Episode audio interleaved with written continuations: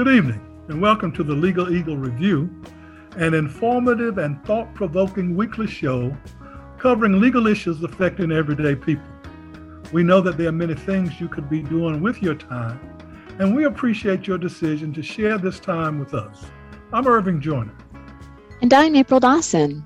We're law professors at North Carolina Central University School of Law, and we're your co hosts. The Legal Eagle Review is sponsored by the NCCU School of Law, and the Virtual Justice Project. We thank you for joining us this evening. On May 17, 1954, the U.S. Supreme Court issued his, its historic and groundbreaking opinion in Brown versus Board of Education, which declared that it was illegal to segregate school children based on their race. The Brown decision did not address the issue of the quality of education, although it noted that the then segregated African American schools were providing a quality education for its students. Subsequently, the Brown decision served as the predicate to other decisions by that court that state sponsored racial segregation was illegal in every phase of public life. In North Carolina, the right to an education is guaranteed by the state constitution. This issue was addressed by the North Carolina Supreme Court in the 1997 Leandro versus North Carolina lawsuit, which declared that the state was required to provide a sound basic education, which consisted of competent and well trained teachers and principals who were provided with equitable access and resources. Since that initial Leandro decision, this right was restated by the Supreme Court in 2004 and has now resulted in a comprehensive evaluation of education, which was recently discussed in the 2020 West Education Report. Whether these separate court decisions and administration actions have resulted in a desegregated and high quality education is the topic of our discussion this evening. Joining us for this discussion are Attorney Mark Dorosin, who is the managing attorney for the Southern Regional Office of the Lawyers Committee for Civil Rights under the law, and he is also a county commissioner in Orange County. And Keith Sutton, who is a member of the Wake County Board of Education and a recent candidate for the North Carolina Superintendent of Education. So, for both of you, thank you for joining us for this discussion. Thank you. Glad to be here. All right. Now, each of you play uh, a distinct role in the uh, quest for educational equity in our state. So, my first question to both of you is a kind of a general one. From your perspective, what is the status of educational equity in North Carolina as it exists right now? So, Mark, you want to start us out, and we'll come to the Board of uh, Education, uh, County Board of Education director after this. Sure, thank you, and it's uh, great to be here um, back on the Legal Eagle, and good to see everyone. I, I, North Carolina education related specifically on the question of equity is in a critical moment.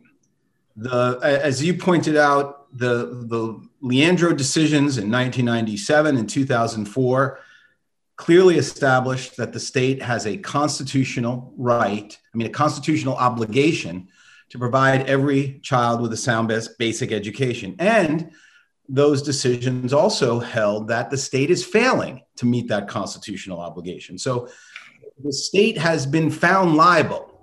And we've spent um, in that case and in the other advocacy we do, really the last almost 20 years trying to compel the state to implement a remedy to address its constitutional deficiencies. Um, and, and the, you know that that's just that piece of it. What that remedy looks like, what the state has to do, um, clearly and, and uh, which the advocates have been arguing from the beginning, and which the WestEd report that you mentioned highlighted, was that the state needed to put more resources into public education and not just more resources generally, but particularly targeted to providing equitable educational opportunities for low wealth students, um, which the Leandro decisions identified as being those most at risk for not getting the constitutional right. Now, lay it over that, what we know has been happening really since um, before Leandro, but certainly over the last 20 years, has been an increasing resegregation of public schools.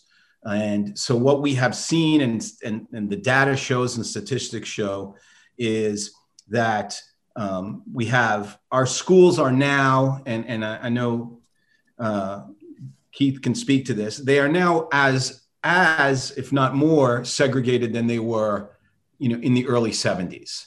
Um, and so, what we have are um, racially isolated, high poverty schools in districts all across the state. Um, that do not have the resources they need to adequately educate the children that are in those schools. Um, and at the same time, and, and I'm sure we'll talk more about this, there's been a movement towards privatization of education and really creating, you know, a, a way for folks um, who want to get out of the public school system to do that. Um, and with, with the confidence that a market system can somehow replace the public good that education has always represented in this country. Keith, you you you work at this from the, the county level, where you have to make decisions on a uh, daily basis about how to operate uh, the uh, county school system. Uh, you are not in a low wealth uh, county. Uh, you clearly have low wealth individuals that reside in your jurisdiction. So, how does this uh, how does this uh, Leandro mandate impact what it is that you're doing over in uh, in Wake County? Sure. Thanks for the question, and thanks again for the opportunity to be here this afternoon with you all. Um, you know, Mark touched on a, a, a, lot of important parts, and so I'll just kind of you know highlight some of where he you know left off and respond to to your question. I think one when you look at the state of equity in public education across the state and, and what's happening in Wake, you know, there's a responsibility at the state level, uh, uh, as Mark talked about, you know, with Leandro, and and obviously there's still much work to be done there in terms of funding. Um, so when you think about, you know, educational equity, we think I think about it on several fronts, uh, and funding is is is one, uh, probably one of the most, if not the most important and we still see a funding gap from the state uh, uh, in terms of its commitment to providing that sound basic education to every student. Um, so there's much work to be done, I think, on the funding front. Uh, Mark also touched on resegregation. Uh, and before I leave the funding part, um, while the state uh, is still uh, lagging behind in terms of the funding, what you're seeing is much of that funding being passed on to local uh, governments and counties. Uh, and so you're right in that Wake County is uh, uh a more fluent uh, county, one of the more fluent counties across the state. We've got, you know, a, a, very robust tax base and, you know, lots of homes that pay into your residential tax base. And so we are able to, to we're blessed and fortunate to be able to do quite a bit here in Wake County, which is different from other counties across the, the state. And so my point there is that counties are trying to make up some of the funding gap uh, that is left by the state. When you look at also how schools are starting to resegregate, and many counties and school boards have tried to put policies together uh, to, to keep schools healthy, uh, integrated, uh, and balanced. but that is a particular struggle when you look at the shifting demographics in our communities, resegregation, I'm, I'm sorry, gentrification that's happening uh, in our communities, which makes uh, uh, maintaining healthy, balanced, integrated schools fairly difficult. You also have uh, school districts who, uh, for various reasons, have chosen not to, and maybe not a choice, just haven't redrawn their district boundaries.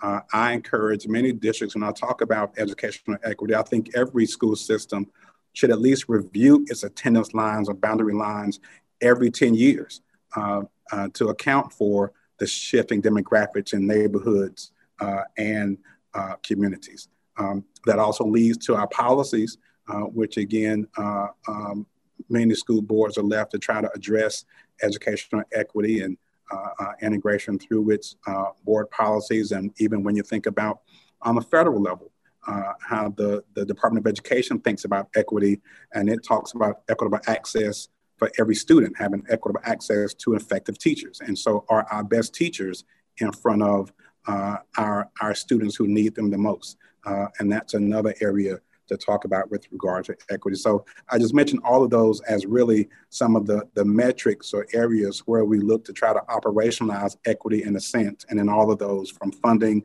to, to policy to you know resegregation of our schools, to our te- uh, highly effective teachers being in front of the students who need them.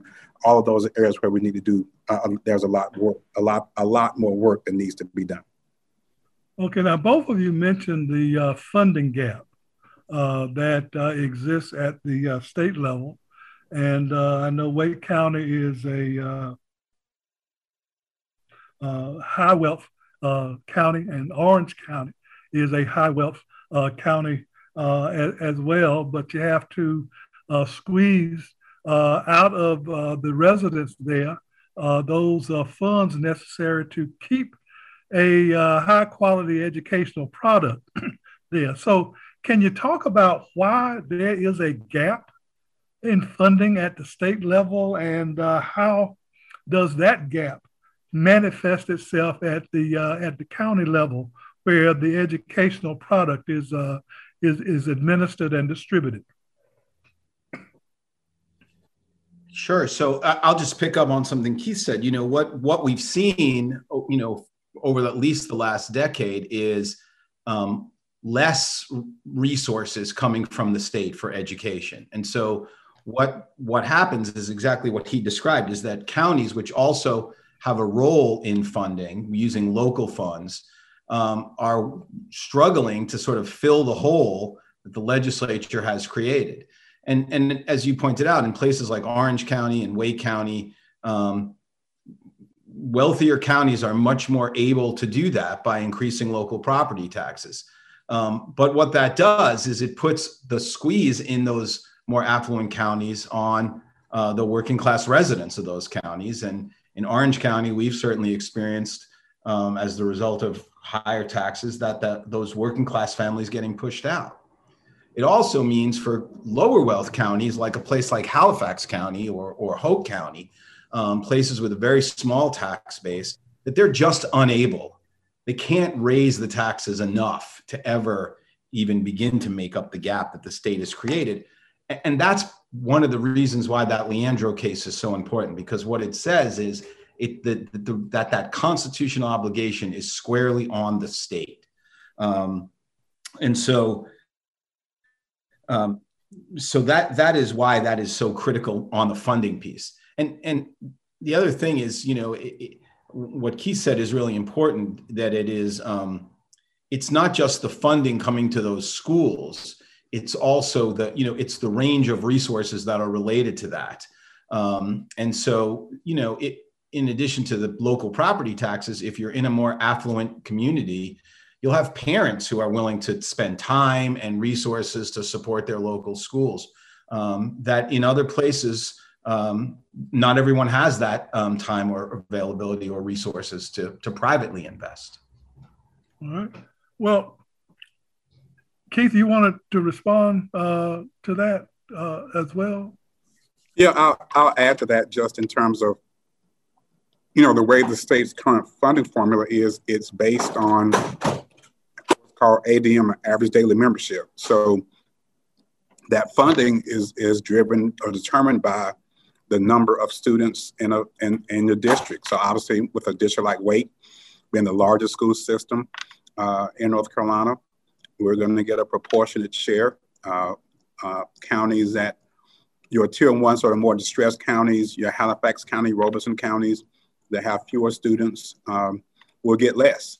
Uh, and I think until we, you know, look at Leandro and look at how we distribute funding across the state that is based in a, in a more equitable fashion that doesn't just look at population uh, numbers because obviously where your population is going to be, those those districts also have again a robust tax base because of the, the, the population there as well. So they've got they'll get funding from the state and they'll get funding from their local counties. Uh, I think the counties that are smaller, uh, more distressed, economic distressed counties need some additional funding from the state uh, that is not based on population numbers uh, or demographics, that is focused more on equity, that's focused more on economic conditions, uh, that's focused more on uh, um, tax base in, in a particular county. Um, um, that the state focuses on or finds a way to distribute funding uh, uh, to those counties, to those school districts uh, that again don't have the means, that don't have the resources that a that a Raleigh, that a Charlotte has, and so we we need to find a, a way to distribute funding uh, in a more equitable fashion as opposed to just basing it solely on uh, demographics and student population. So that's how it ends up trickling down, I think, to part of your question, how it trickles down to the county, uh, where the county has to then sort of make up for some of that. And, and the counties are strapped because, again, they, they distribute funding based on, you know, tax base, uh, uh, um, you know, both residential tax base and, and uh, corporate tax money or, or um, uh, that's coming in from uh, uh, their residential and commercial customers as well. So Mark can probably talk more about that, but you know they're doing what they can uh, just based on uh, uh, their purse strings to, to help provide funding as well. So I think we got to look at how we change the funding formulas at the state level in terms of how we distribute money. This is the Legal Eagle Review. And we're talking with Mark Dorosin, who is the managing attorney for the Southern, Southern Regional Office of the Lawyers Committee for Civil Rights under the law. And he is also a county commissioner in uh, Orange County. And uh, we have also Keith Sutton, who is a member of the Wake County Board of uh, Education, where we're talking about uh, educational uh, equity. We're going to take a break right now. I want you to uh, stay with us and we will be right back to continue this very important discussion. So stay with us now.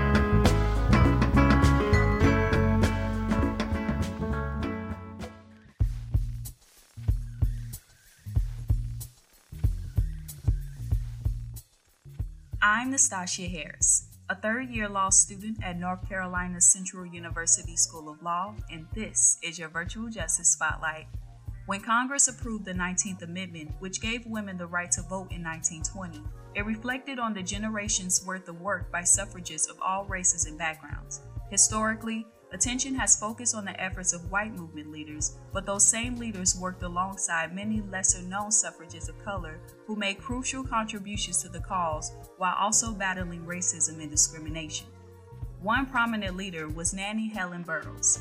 Nannie Burroughs was born to a formerly enslaved couple in Virginia. Educator, feminist, suffragist, and member of the National Association of Colored Women, Burroughs committed her life to the empowerment and education of African American women.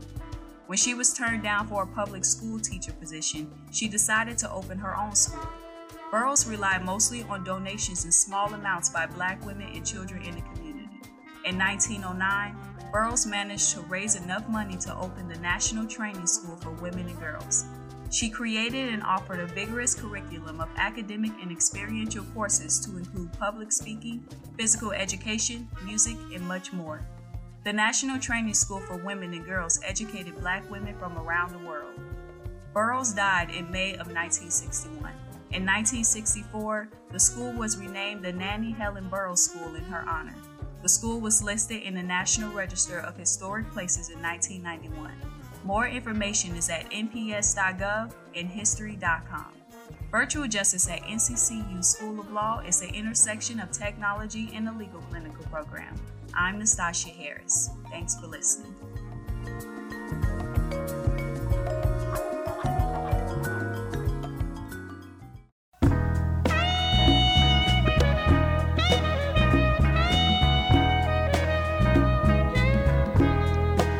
Okay, we're back on the uh, Legal Eagle Review and want to thank you uh, for staying with us.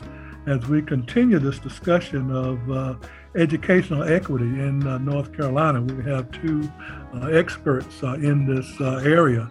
Uh, a the number one litigator in North Carolina dealing with educational equity matters, and that is Mark Dorosin, who is with the Lawyers Committee for Civil Rights under the law and is actively involved in the implementation of the Leandro decision. And Keith Sutton, was a member of the Wake County Board of uh, Education and a longtime community activist uh, from uh, Wake County. And uh, he has uh, been uh, actively involved in a number of community efforts over the years to bring some equity into our school system. And he is a consultant in the educational equity area.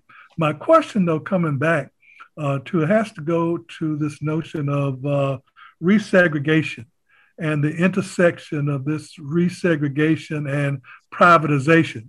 Uh, here in North Carolina, uh, the North Carolina General Assembly regularly is pumping more and more funds into uh, vouchers and private uh, education at the expense of, of public education in our state and then uh, satisfying the uh, Leandro uh, mandate. So I want to just raise with both of you what is the uh, impact uh, of this privatization as it relates to our ability to deal with this notion of resegregation?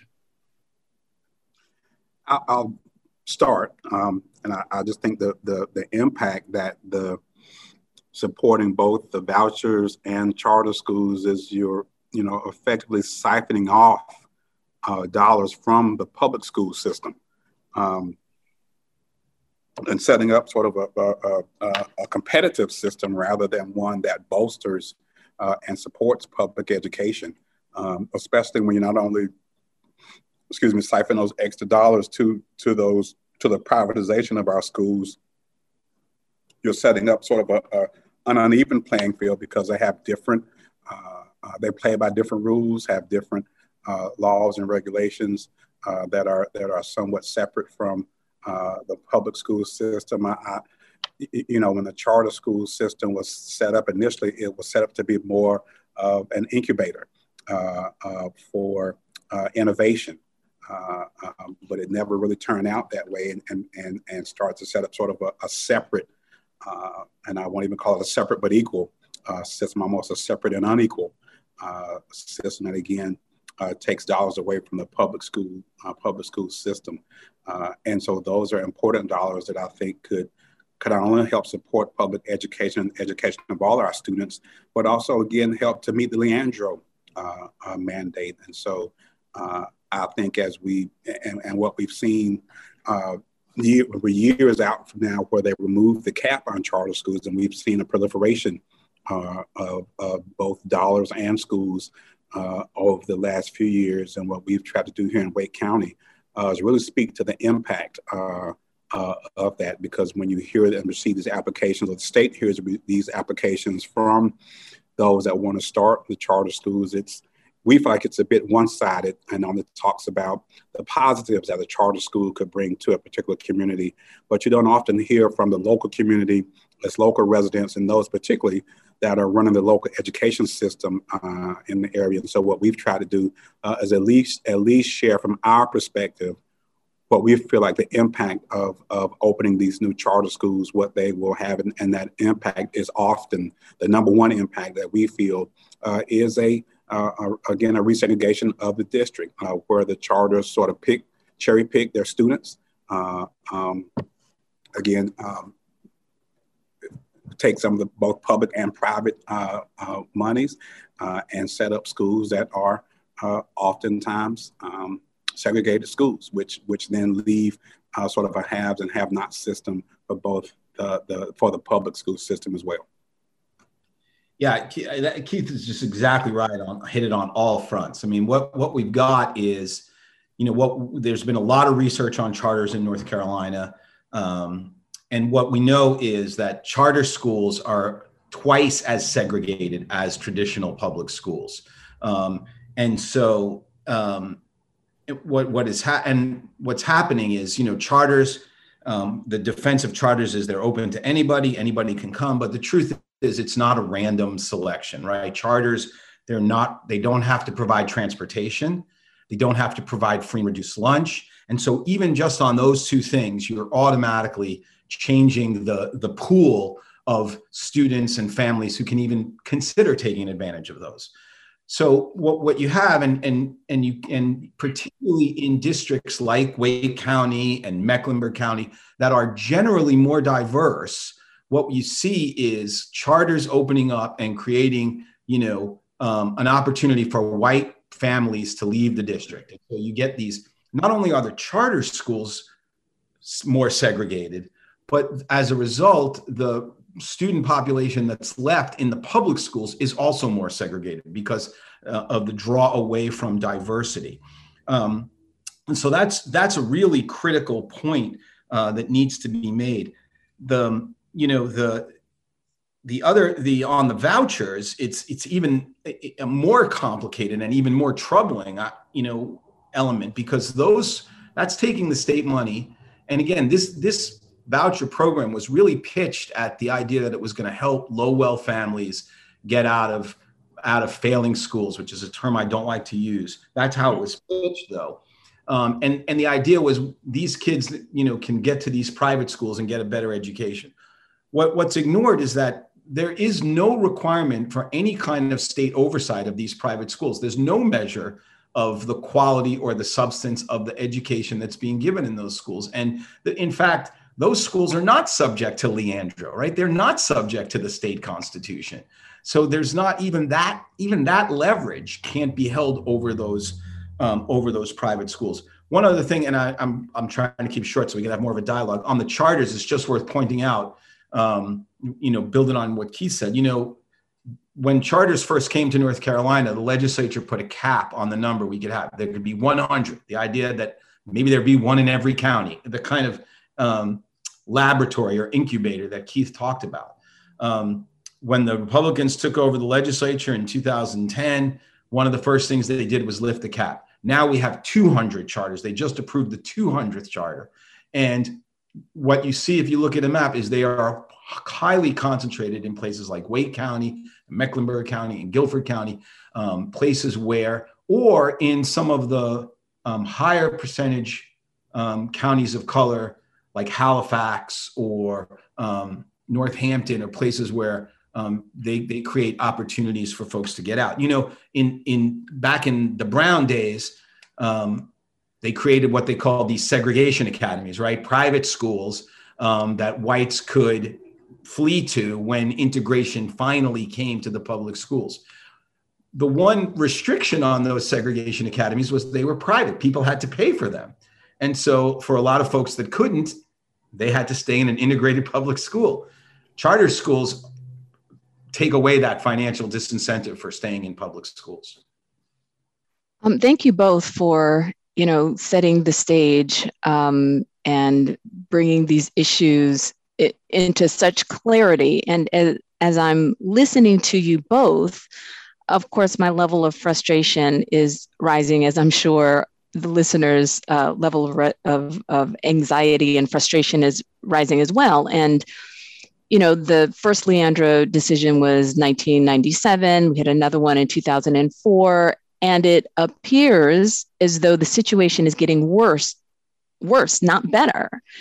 Um, it feels like we're moving backwards. And so, my question is, w- what has the legislature's response been to the North Carolina Supreme Court's mandate that the state, in fact, uh, provide for sound basic education?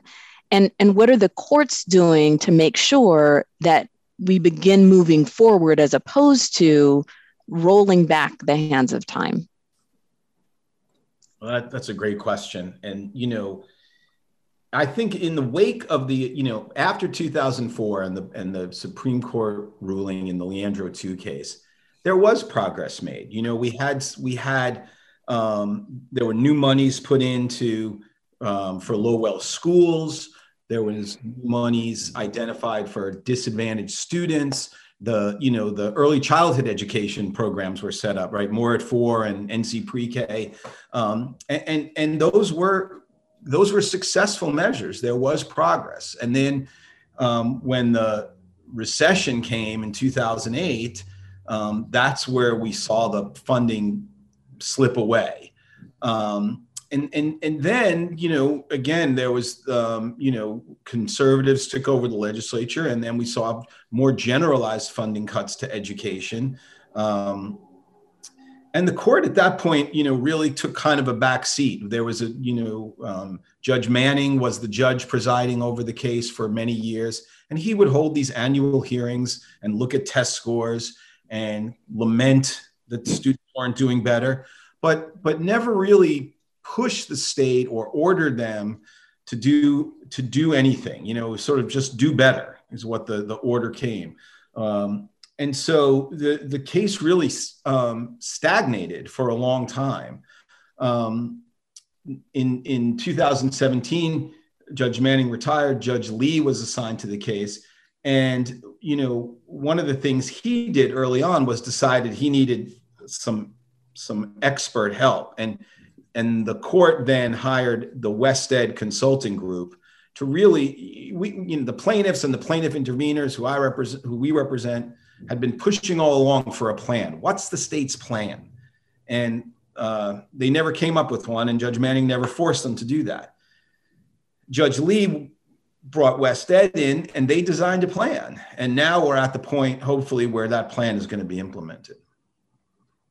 But in the meantime, you know, that's like two whole cycles of K 12 students that have been lost. And I'll, I'll just add to that, you know, that, that WestEd report has been a highly anticipated one uh, um, and finally at least outlines a plan um, and, and to some degree, uh, a budget or at least an amount, maybe not a budget, but certainly an amount that's needed to fund that plan.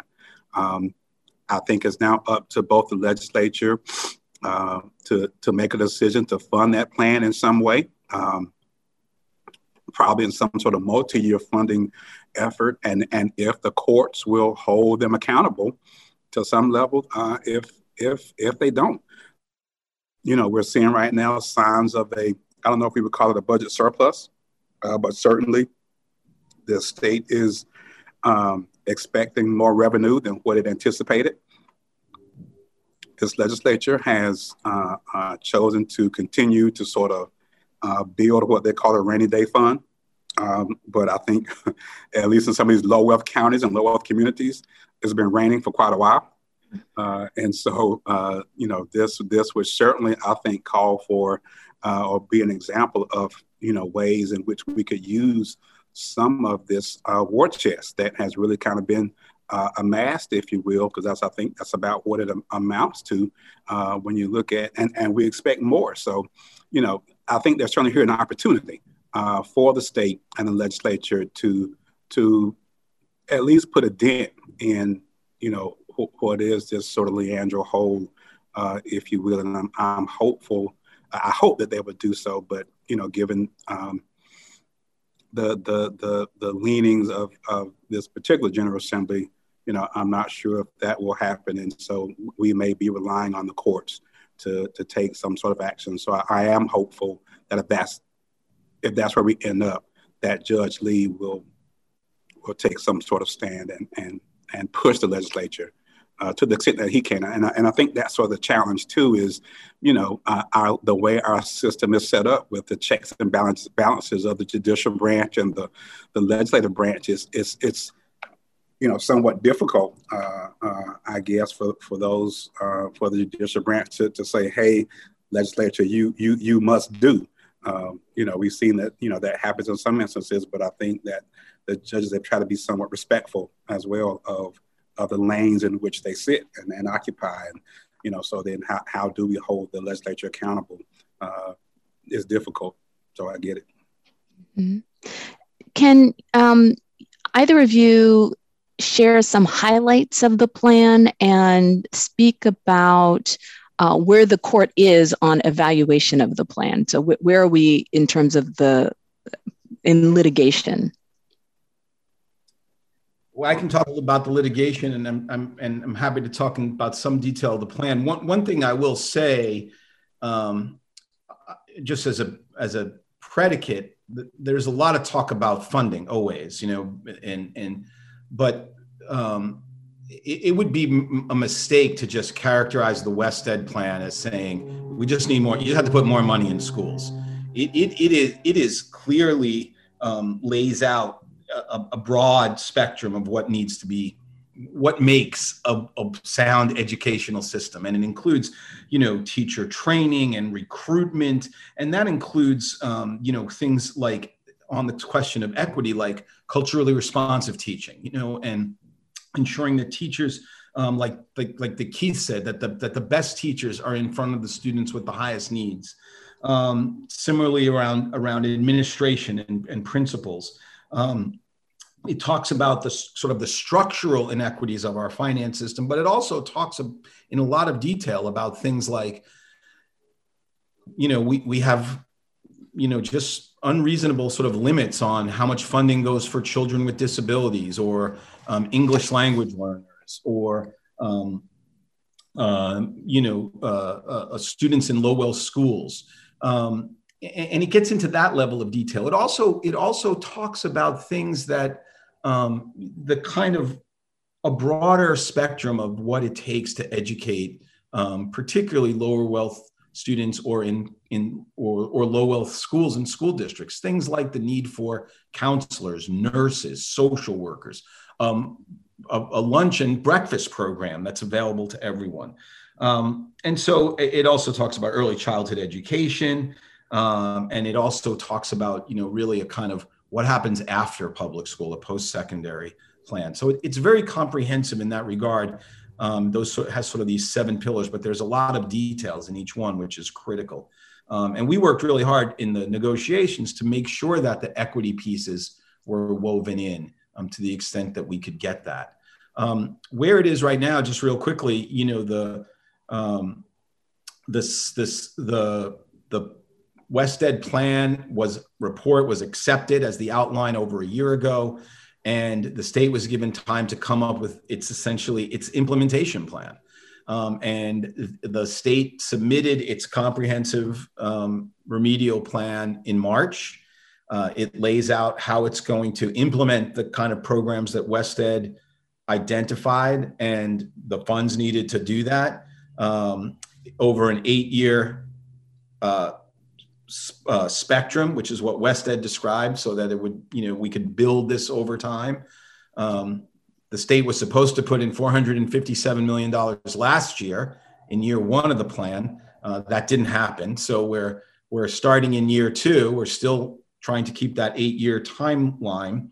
Um, and now there, um, you know, the plan's been accepted. We had a hearing yesterday, a status conference with Judge Lee. Uh, he was very um, excited to see the plan and um, had a lot of questions about how it's going to get implemented. And I think that um, based on the hearing yesterday, uh, he's he is going to enter an order. I think soon, um, making the states uh, the states promise of what it said it will do in this plan, um, make it making it their constitutional obligation. All right, you're listening to the Legal Eagle Review here on WNCU 90.7 FM.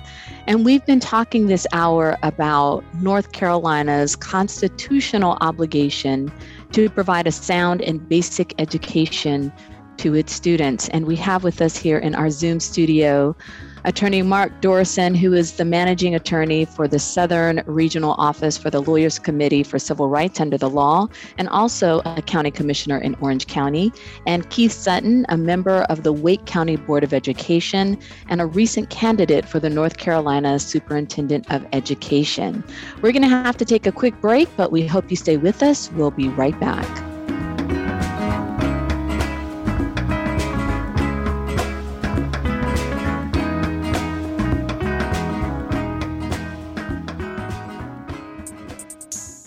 Good evening.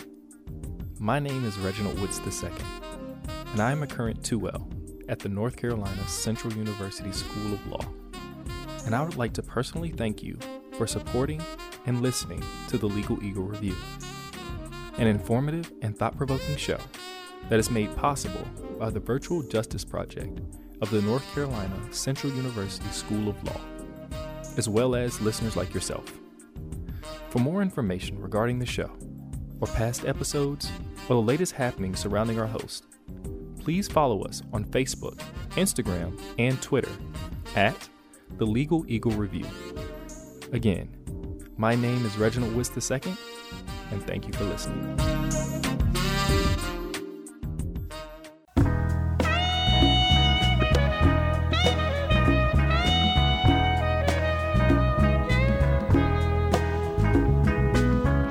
And we're back. Thank you again for tuning in to the Legal Eagle Review here on WNCU 90.7 FM. I'm April Dawson, and my co host, Irving Joyner, and I have been talking with attorney Mark Dorosin, the managing attorney for the Southern Regional Office of the Lawyers Committee for Civil Rights Under the Law, and a county commissioner in Orange County, and Keith Sutton, a member of the Wake County Board of Education and a recent candidate for the North Carolina Superintendent of Education. And we're talking this hour about the Leandro decision, which says that North Carolina has a constitutional obligation to provide a sound and basic education for all of its students. And we've been talking about how the state is failing in its constitutional responsibility. So, Mark, right before the break, you were talking about where we are in the litigation. There is this, uh, the WestEd uh, plan. We've got the uh, legislature's implementation plan. Uh, we're, we're already behind uh, in the eight year uh, planning period that, that was initiated last year in terms of funding, and I'm sure other things as well. Um, and, and as you were talking about, you know, the, this eight year plan that is being put into place, uh, you know, and, and you mentioned this before that we have already had many generations of kindergartners who have gone through the educational system. So the uh, first Leandro decision was decided about 23 years ago, right? So what's the remedy? So we've we've talked a little bit about the the responsibility and what the General Assembly needs to do, what the state needs to do in order to satisfy its constitutional obligation. But what about those North Carolinians, who are now, many of whom are adults, who had their constitutional rights violated. What is the remedy for them? And when we think about the impact, we understand, of course, how important education is, how important early education is. Uh, and, you know, without getting that firm foundation, uh, it, it com- can completely change the trajectory of someone's life. So, what is to be done for those children who many of whom are now adults um, who had their constitutional rights uh, basically ignored by the state. Yeah that's a i mean i clearly that that you know it, it, it's a really interesting question. And you know we when we got into the case back in 2006 i think you know we we represented the charlotte mecklenburg naacp and probably a dozen students in CMS at the time. Um, and over the course of the litigation, all of those clients aged out. I mean, they're no longer even plaintiffs or parties in the suit um, because there, there's not a remedy. I mean, that is, it, it, it's, I mean, just you phrasing the question just really brings the poignancy of the, the the magnitude of this of this harm that's that's been happening for you know two decades now and is continuing to, to happen. And and you're exactly right that there is i mean you know we we we generally as a society talk a lot about how important education is how it's kind of a linchpin um, for for civic engagement and participation and and equality opportunity. Um, but the you know we continue to treat it as if it, it, doesn't have a qualitative component that just having a building that's open with somebody standing in front of the classes is all that we need to do and we know that's not the case Well, let me, let me just kind of add to that uh, question and, and go to Keith, Keith on this uh, point. Uh, we, we, we are emerging now from the uh, pandemic. And during this uh, past year or so, or more, uh, there has been education being provided in the private school setting. And we have at the public school setting uh, children who have been left back, uh, ignored, and uh, permanently scarred by this uh, by this year of absence.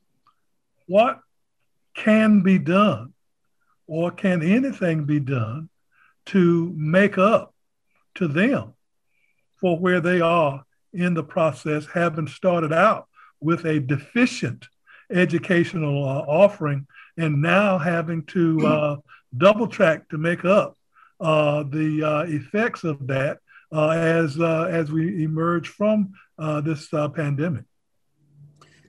You know, I, I think um, you know, great question. I, I, I, think first let me go back to the WestEd report, and I, so I, I think it's one of the best reports I've seen. I agree with Mark; it's one of the most comprehensive reports and talks about everything from you know, again, teacher quality, how we recruit, retain the best teachers, the importance of early childhood education, uh, and everything in between. Uh, the good thing about that report, I think, is also it confirms, quite frankly, really what we already knew uh, in terms of uh, poverty and, and, and inequity in North Carolina and in, in the system you know, I don't know how many schools are on the state's low performing list now. We've not heard much about that since the pandemic. Uh, uh, but I would almost guarantee you that every school that's on the state's low performing list is also situated in a poor minority community. So we know that there is a correlation between poverty uh, and, and education uh, in North Carolina, and, and would argue, you know, you know, some of that around you know, racism as well, but certainly an issue around poverty and lack of resources. What that WestEd report does, I think, uh, in a fantastic way, it sort of lays out uh, uh, the, the need for some intentionality and focus on the, the topic. And I think that's where we have to start. And so I, I start there in terms of you know, also responding to your question, you know, Professor Joyner, uh, about how we address this gap left by the pandemic that we've got to be very, intentional and focused uh, on those students, on those families, on the communities and kids that, that need the, the help the most. We've seen where some students, for example, have fared well uh, in this virtual environment. My own daughter, uh, both of my uh, daughters have actually seen their grades go up uh, in a virtual environment, but that's not the case for most of our students, many of our students uh, and they have lagged and uh, because of the loss of learning opportunities uh, um, and being in a classroom, being in front of uh, a teacher. Uh, and what we're seeing, uh, quite frankly, is a huge influx of resources, financial, qu- quite frankly, both primarily coming from the federal level, but some from the state too. now, that's not supplanting or replacing the money that's also needed to invest in Leandro. That money, I think, is still needed as well. Uh, but we're seeing a huge influx uh, of resources coming in from the federal and the state. So I don't know that that dollars will be the issue, but it will be the planning.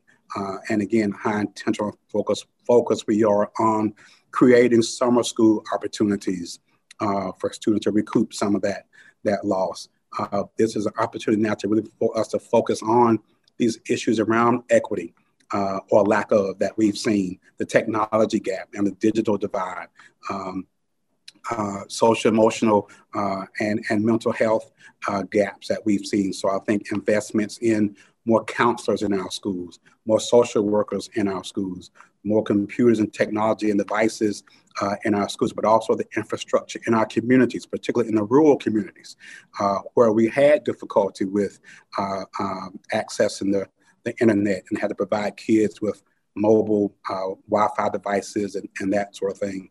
So there are a number of inequities that, again, have existed for over time that we've always known about, uh, but have only been exacerbated by uh, the pandemic. And now that their resources are flowing into our communities to help with some of that, we need to be very focused, uh, deliberate, and intentional uh, on putting those resources together with some sort of plan. I think the WestEd report can help with, you know, provide a roadmap uh, uh, for some of that. And the last thing I would say is really focusing on our students and that social emotional well-being. Um, you know, kids are very resilient. We, we, we know that. And in those kids where we where we don't see that, we need to build resiliency uh, in students. And I think if we do that, we will see our students uh, bounce back. Uh, will, will some of the impacts be long term? Uh, absolutely. But I think they are reversible uh, as well if we are intentional and deliberate in our focus and making sure that our students get the support that they need.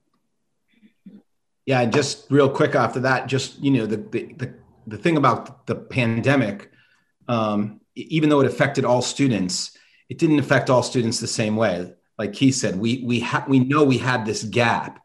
Um, the pandemic just didn't freeze the status quo. What happened is the same kids who were the focus of Leandro, those at-risk kids, the, the their experience was worse. The gap widened as a result of the pandemic. And, and it's interesting because in one of the things in the state's proposed plan on Leandro is to use a lot of the federal funding that Keith talked about um, to, to use that as part of the plan.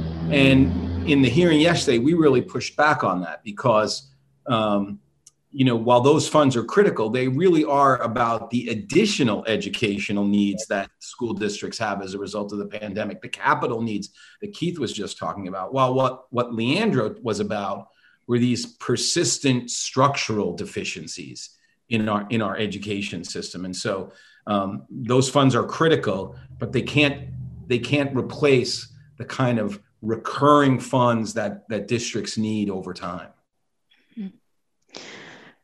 One of the things I wanted to, uh, to, to just kind of touch upon, both of you mentioned the, the problem with the growth of charter schools and the emphasis on vouchers and how uh, both of these programs are siphoning money away from the public schools. The, you know, parents find themselves, parents who live and whose children attend um, the lower performing schools find themselves in a catch 22 right? So you know you can intellectually understand the problem with charter schools and the problem with vouchers but at the same time you're looking at your children and you want to make sure that they have the best educational opportunity. Uh, and and as you're making a decision about what's best for your family you can just you know you've got the tension between the two. And i and i wonder if um, either of you want to share any thoughts that you have about about that dynamic and the difficulty? Well you know i, I would say quickly you know i'm i'm a big supporter of public schools no question about that. I support public education. But I, will you know be the first to say that public education is not the end all be all you know for all students for some students it, it, the public education system doesn't work when you have schools like ours in Wake County, where we have high schools that have 23, 24, 2,500 students at a very large comprehensive high schools. Those larger settings don't always work uh, for all kids, uh, especially sometimes, um, you know, African American kids and African American males. Uh, they may need smaller classrooms, smaller environments, more one-to-one, you know, t- uh, um, smaller ratio of teachers, you know, to students. And so I do think that there is a place, uh, quite frankly, for public charter schools, uh, and and there's a role that they play uh, in our education landscape. But I think the the rules, uh, the the policies, the the playing field uh, needs to be level uh, for them all and for the same. that charter schools don't get to play by one set of rules, and then the other public schools get to play by another. That's where the problem or the rub for me, and I think for most of us, you know, comes in. You'll hear many in our community. Uh, I think of folks like Howard Fuller up in Milwaukee uh, that talk about, you know, uh, educating students by any means necessary. And so, if it's public, if it's private, if it's charters, if it's whatever, you know, what have you, whatever, eh, you know, uh, education system best serves your child, is the system that you know that you need to support and and get behind and and I understand that that thinking um, and and you know believe that as well it's, it's not a one size fits all uh, you know, particular for for you know students of color. So. Yeah, I agree with what Keith is saying. said it very well. I mean, I, I would just I take a kind of a, a, zoomed out view, and a macro view, and a micro view. So on the zoomed out view, I mean, what concerns me is is we're undermining a public good, maybe the last public good that, or or, or at least the most significant one that our our society was built around. Never perfectly, always exclusively, but has worked towards. Um, this common shared good. It, it, was really the idea that, that that was sort of the center of our uh, or the model for a democratic system. Edu, you know, educating all students together, um, and that being a core value of our nation. And and what we see with these with these privatization is really, aside from the question of education, really the privatization of a public good, and, and that has I think has real devastating harms, potential harms for the society. At the micro level, to, to Keith's point, um, you know, it, there's not a level playing field, right? Charters were originally designed as a way of transcending residential segregation, right? The idea was um, if we had schools where it didn't matter where you live, we could get past these attendance boundaries that that created these you know white schools in white neighborhoods and black schools in black neighborhoods that was the vision for it but that's not how it's worked out when north carolina's charter school law was first adopted it had a provision in the statute that said the charter schools should reflect the racial diversity of the schools that they draw students from that was the that was the idea it was never there was never anybody was ever no one was ever held accountable to do that. The state board and the charter school they never asked any schools about that as they were approving them or reapproving them. And then when advocates started to say, "Hey, what about this language in the statute?" They took it out of the statute. Um, and so there, there is there. I think there are ways to do this to accommodate the kind of educational needs that Keith described but to do it in a way that is that is equitable. And you know, and and there was the charter school that's just got approved in Wake County that Keith and his colleagues opposed specifically on the segregative question. They they tried they've proffered at least steps to try to address that. A weighted lottery. Um, they're going to offer lunch and transportation. I mean, but but that shouldn't have to be negotiated with each one um, that should be built into the process. So it really is an equitable. Um, and there's a whole bunch of other rules that that tip away from that. Well, unfortunately, we are out of time, but we're going to have to have both of you back because there's so much more to talk about, and, and we want to make sure that we follow the ongoing litigation. Um, and thank you both for all of your hard work and advocacy in this area uh, and, and doing your part to strengthen our public schools here in North Carolina. We'd like to thank our guest, Attorney Mark Dorosin, the managing attorney for the Southern Regional Office of the Lawyers Committee for Civil Rights Under the Law, and County Commissioner in Orange County, and Keith Sutton, a member of the Wake County Board of Education and recent candidate for the North Carolina Superintendent of Education. And of course, we'd like to thank you, our listening audience, for taking time out of your Sunday evening and spending it with us. We hope you've enjoyed the show. If you have any questions or comments, please send us an email. You can reach us at legaleaglereview at nccu.edu. And if you ever miss this show on Sunday, you can find the show on our Legal Eagle Review podcast. Don't forget to follow us on Twitter, Facebook, and Instagram. Until next week, stay informed, engaged, healthy, and safe.